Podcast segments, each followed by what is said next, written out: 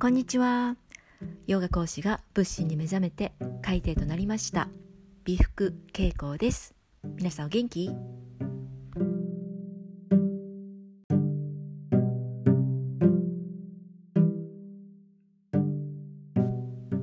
はい、それでは本日は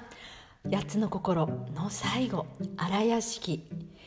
今日でこの八つの心が最後になります。荒屋敷、前回のね聞いていただけましたかね。全部がね収まっていく蔵のような心ですよっていうねお話をしたと思います。でね、今日はねその全部がね収まっている心、本当の私っていうところね、前回業の話、業力っていうんですけれども、業の力となって全部がね収まっていくんですよっていうねお話をしたと思うんですね。だからできるだけねいいよ来ないとか自分に対しても、ね、自分に正直にねいるっていうのがね大切になってくるんですけれども、その悪いことをした時にね、じゃあねこれから悪いことが起こるのか、ね、そういうことでね不安になってしまいますよね。そういうことをそういうことにフォーカスするっていうよりも、前回もねちょっとね言いましたね、季節が巡ってきた時に花が咲くとかね、時期が来れば芽が出る、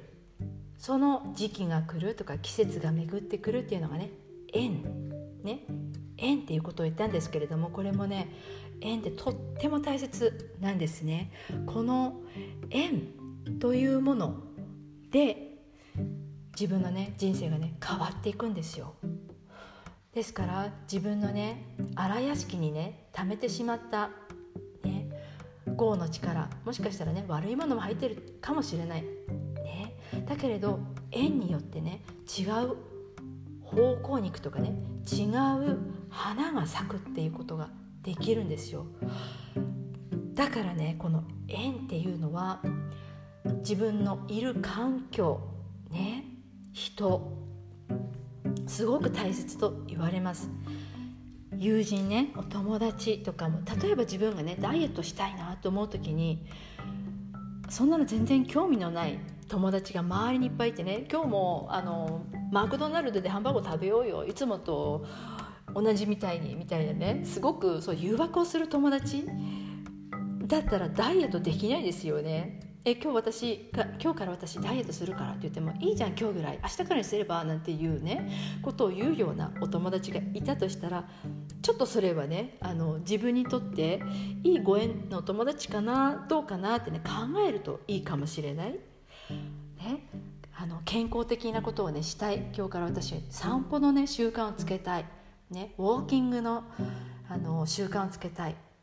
一人でやっている、それをね私最近ウォーキングしてるんだって言って、えいいね私もじゃあやろうかなみたいなね、一緒にやる、別に誰かと一緒にやるからいいってわけではないんですが、自分がね自分がより良い自分になろうと思ってやっていることに対して賛同するとかね、背中を押してくれるとか、いいねって言ってくれる、共感してくれる、そういう友人、人っていうのが周りに多ければ多いほどいいと思うんですね。いいと言われます。あの仏教だとね瞑想、座禅ね、座禅しますね。私たちもね座禅会やってます。なぜ一緒にやるかというとね、同じ目的、なぜ座禅をするかって言ったら、それもねあの音声配信何回もやってると思うんですが、より良くなりたいって誰もが思ってると思うんですよね。より良い自分になりたい、少しは成長したい、思ってると思うんですね。一人でできますよ座禅。座ってね目をね軽くね閉じてねじーっとしてる、一人で全然できますよ。だけれど一人でやるって本当に大変、ね、だから仲間、それをねサンガとねいう言い方をするんですが、同じ目的を持ったね人たちサンガというんですが、それご縁ですよね。だって同じような目的目的意識がなかったら同じ場に集まってこないわけですよ。まさにこのね私がいるねヨガスタジオ、ね、ヨガをしたいっていう自分の思いが先にありますよね。でここに来る人たちっていうのはみんな同じヨガをしたい、ヨガをすることで何か自分に変化をもたらしたいと思って来てるわけですよ。変化をもたらすっていうのはプラスの方向ってみんな思ってますよね。自分をなんていうのこう下にしようと思って何かするっていうことはないと思うんですよね。みんなそういう目的があって集まってくる、同じような目的を集まってくる、ね、それが縁なんですね、ご縁。この縁によって変えられる、縁によってね、縁というものがきっかけとなってね、変わっていくっていうことがあるんですね。だけど、まあ、大前提としてね、荒屋敷にはね、全てが収まっていきますよっていうのがもう大前提だから、自分のね、行い、話すこと、言葉、思い、ね、すごくすごくね、気をつけて、ね、見ていくといいと思うんですね。思いっていうのはね、本当にね、こうポーンって無意識に出てきてしまう。だからそれをね、気づく練習っていうのが、座禅をしていくとね、ちょっと早くなってくるんですよ。今日はね、座禅のお話ではないんですけれども、だから座禅をしてるっていうね、意味もあるんだけれども、そうそうね、溜めていく、もう溜まっちゃうんですからね、何もしてなくてもぼーっとしてても全部が入っていくね。で、今日ね、そうシェあのお話をね、ここからね、もうちょっとねしたいなって前回もね言ったところを話すんですけれども、過去からのね、全てのものがこの荒屋敷に収まってますよ。で、芽が出るまではずっと収まり続けるって言いましたよね。それが自分が生きている間かもしれないし、もう生きてないかもしれないってことはね、生まれてから今日今この瞬間までのことだけではないというお話なんですよ。この自分がね、生まれる前、前世というものがあるかないかは私わからないです。わかりません。えー、今ね、私仏教のね、勉強をね、修行しているんですけれども、私のね、お尚さんっていうのは、このね、あの今ね、これお話を私がしてるね、八式、全然そういうこと言わないです。そういうね、あのもちろんそういうことをね、もちろん修行とかお勉強とかすごいされた方なんですけれども、こういう知識だけ入れるんじゃなくて、もっとね、泥臭いことをね、すごいあのされるんですよね。私そういうのが好き好きっていうかね、まさにヨガ、ヨガをしてるから余計思うんですけれども、頭で思ってても、頭でね、ヨガのポーズいくからね、ああこうやるんだなって思ってたってできないですよ、やらなかったら。まさにね、本当にね、仏教も同じでね、実践なんですよ。実践をしていかないと、頭だけでね、あのもうただのへりくつおじさんとかへりくつおばさんになってしまうね。そうだけどね、あのここら辺はね、私ね、あの自分がね、面白いなって思うものをね、ちょっとシェアしたいっていうねごめんなさいね、そういうところあるからね、これをお話ししてるんだけども、だから最初にね、このね言ったと思うんです。全然覚えなくていいですよ。ただね、さらっと流すだけでいいと思うんですね。そのさらっとね、聞いてるだけでもね、自分でね、面白いなと思うものは引っかかってきます。それでいいと思っているね。本当にこの滝のような流れ、ザーって流れてます。その中でもこうね、自分の中でね、あって思うものがあるかもしれない、ないかもしれない。全然それはいいんですよ。で、そう、そのね、前世があるかないかなんか分かんないです。私のお尚さんも全くそういうこと言いません。同じこと言います。だってこのね、だってとか言っちゃったこのあのこれ有意識論って言うんですけれども、仏教っていうのはね、お釈迦様の教えなんですね。法の教えなんですね。ブッダになった人の教えを仏教と言うんですけれども、お釈迦様に会った人ってもういないですよね、この世の中に。だけれど教えというものが素晴らしいから、その後ね、いろんな素晴らしい人ね、最澄さんとかね、空海さんとかね、出てきますよね。その教えをね、またこうたどるわけですよ、ね、どんな道をね、お釈迦様はたどっていったんだろうって、すごく同じ道をね通って追求しようとするの、真理をね見つけようとするの、そういう方が、ね、いっぱい後々ね出てくるんですよ。で、その中で人によってね、得意とするもので、みんな違いますよね。みんな違うと思う。感じることが得意な人もいれば、ものすごく論理的にね考える力が強い人もいる。そんな中でね、割とこう哲学的にね、心っていうのをね、ものすごくこう分析してね、論理的に解説っていうか分解していった人たちがいる。それがね、有意識論って言われるんだけれども、これがね、お釈迦様が言ったかって言ったらそう言ってないんですよ。だから覚えなくていいよって、その本質的なところだけはね、あの覚えてねとかね、私言うと思うんですけれども、まあ、そうそうなので、その前世があったどうこうっていうのも誰も言ってない。後々の人がね勝手に言ってることなんですね。すごく乱暴な言い方をしてしまいますけれども、そうなんですね。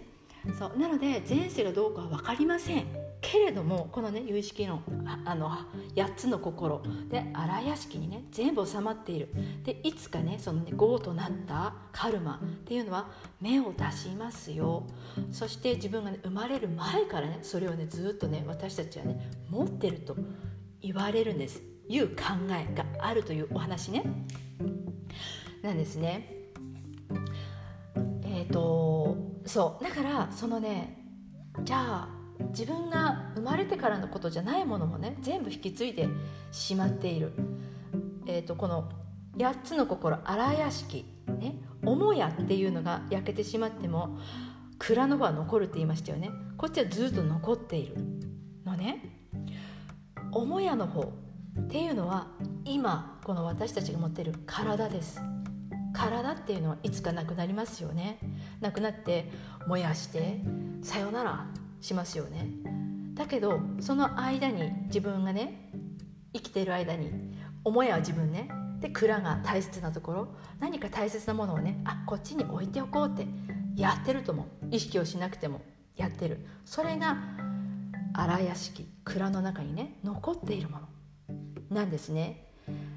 もしね来世というものがあるとしたらそれをねまた引き継ぐっていうのがねこの輪廻転生とか言われるんだけれども、まあそんなの分かんないです。誰もね死んで死んでからどうのか分からないけれども、えっとそうなのでそのねカルマ業の力が全部収まりますよっていうお話と縁ですよね。縁じゃあね自分がね生まれる前のこともう引き継いでいて、なんだか私ねあんまりいいこと起こんないわ怒ってないわってね悪いことが続いてるって、じゃあもしかしたら前世が悪かったのかしらとかねそういう何かのせいにしたくなりますよね。もしねそうだとしてもね縁で変えられるっていうのが仏教の教えなんですね。縁で変え縁っていうのはねきっかけになる。きっかけっていうのはもしかしたらこのお話を聞くことできっかけになるかもしれない。ああそうなんだって思うことでねじゃあ今日からね話す言葉を変えてみよう。これ一つのきっかけになりますよね。なっていく。で、この荒屋敷、もう一回言いますよ。全部が収まっている場所ね。本当の私。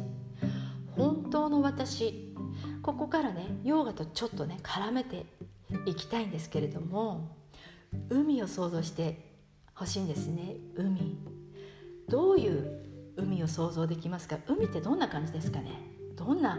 風に見えてます？ね、波がザバーンとしてねキラキラキラってね水面がね太陽の光でねキラキラしてて、ダイビングなんかすると潜った時にね潜ってから上を見るとね太陽の光がねすごい綺麗ですよね。で水面がこうわーっとね綺麗だよね。波がザバーンってなるねその動きも綺麗ですよね。ね、そういう割と何ですかね上の方を想像しないですか？う、ね、上辺というか綺麗なところ見ますよね。だけど海海海のもう きゅうじゅっパーセント 以上っていうのはもっともっともっと深いところ暗いところです。もう太陽の光も届かないところ真っ暗闇でも海の きゅうじゅっパーセント 以上っていうのはそっちの部分なんですよ、ね、それが私たちの荒屋敷なんです。だから暗いんだよ暗いんだよこのね暗いのみんな暗いの、ね、わけもなく不安になるとかわけもなくなんで生まれてきたんだろうとか何のために地球に生まれたんだろうとか私って何なのかなって思うことないですか？みんなあると思う。多かれ少なかれそうわけもなく思う心ありますよね。そしてそんなことをね考えてるとよくもう堂々巡りになってよく分かんないなみたいなねそれが荒屋敷。もう暗い心暗いんですよ。暗いの見えないの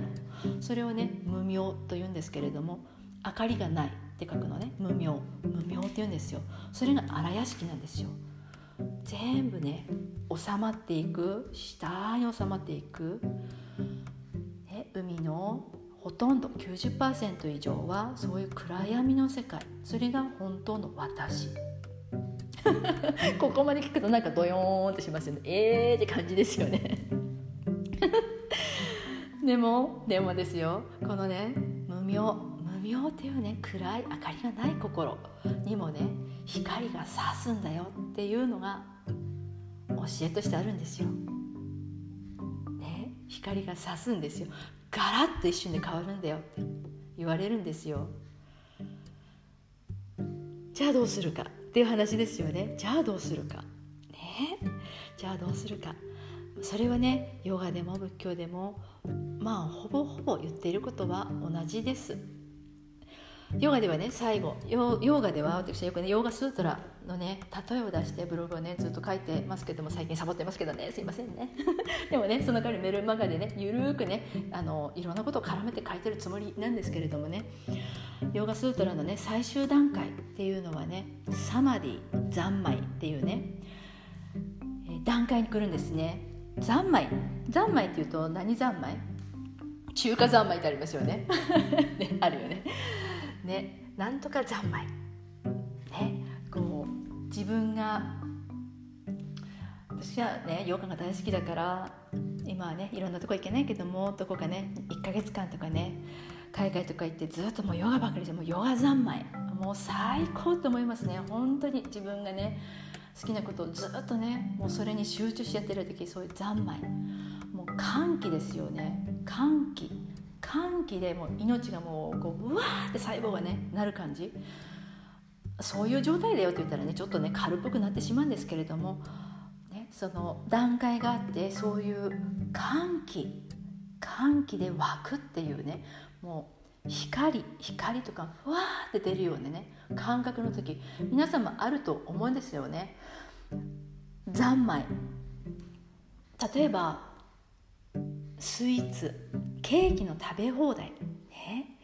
スイーツ三昧とかした時一瞬だけどうわーってこうなりますよね。もうなんか最初もう目が欲しくて、あ、あれも食べたいこれも食べたいってね、お皿もなんか山盛り持ってきてしまって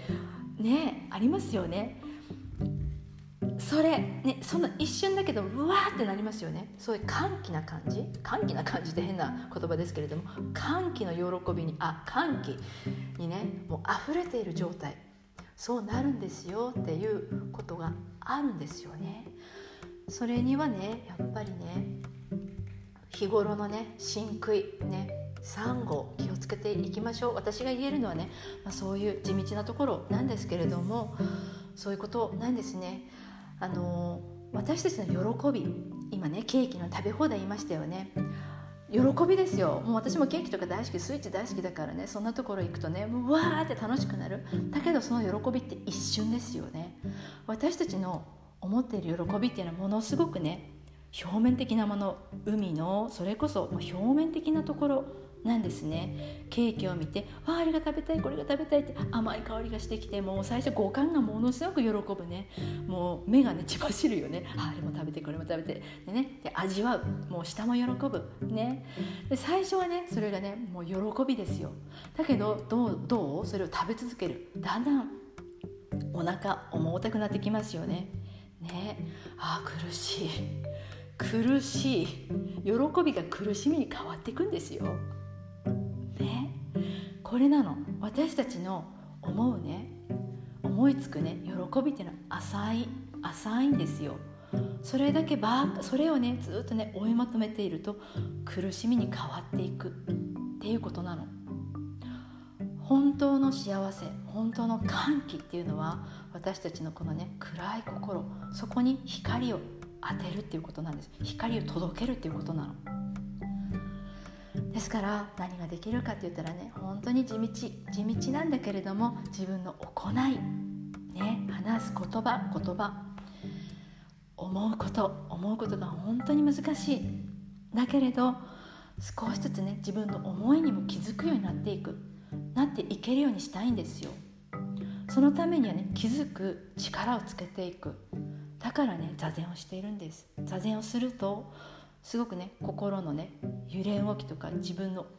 思いが出てくるって言いますよ。思いが出てきていいんですよ。その練習をしているんですよ。キャッチする、ね、それが早くなってくるから、そういうふうにねつながっていきます。えー、八つの心今回ね荒屋敷お話をしましたけれども、これをねあの私はねすごく面白いなと思ってね一時期ねものすごい勉強したんですよ。でもねあのにかいにね荒屋敷にかいに分けてねお話したんですけれどもね、これね全然全然もっとね広げてお話できることなんだけれども、頭だけね大きくなってねあの理屈っぽく、ね、なってもねどうしようもない、やっぱり実践だから。だけど面白いと思ってね、ああそうなんだってね思う感じでね聞いていただければね嬉しいなと思います。そしてねこのようなねお話をねシェアできる機会をねいつもいただけてね感謝をしております。長くなりました。本日も最後までお耳を傾けてくださいまして大変嬉しく存じます。ナマステ、Thank you, Aloha。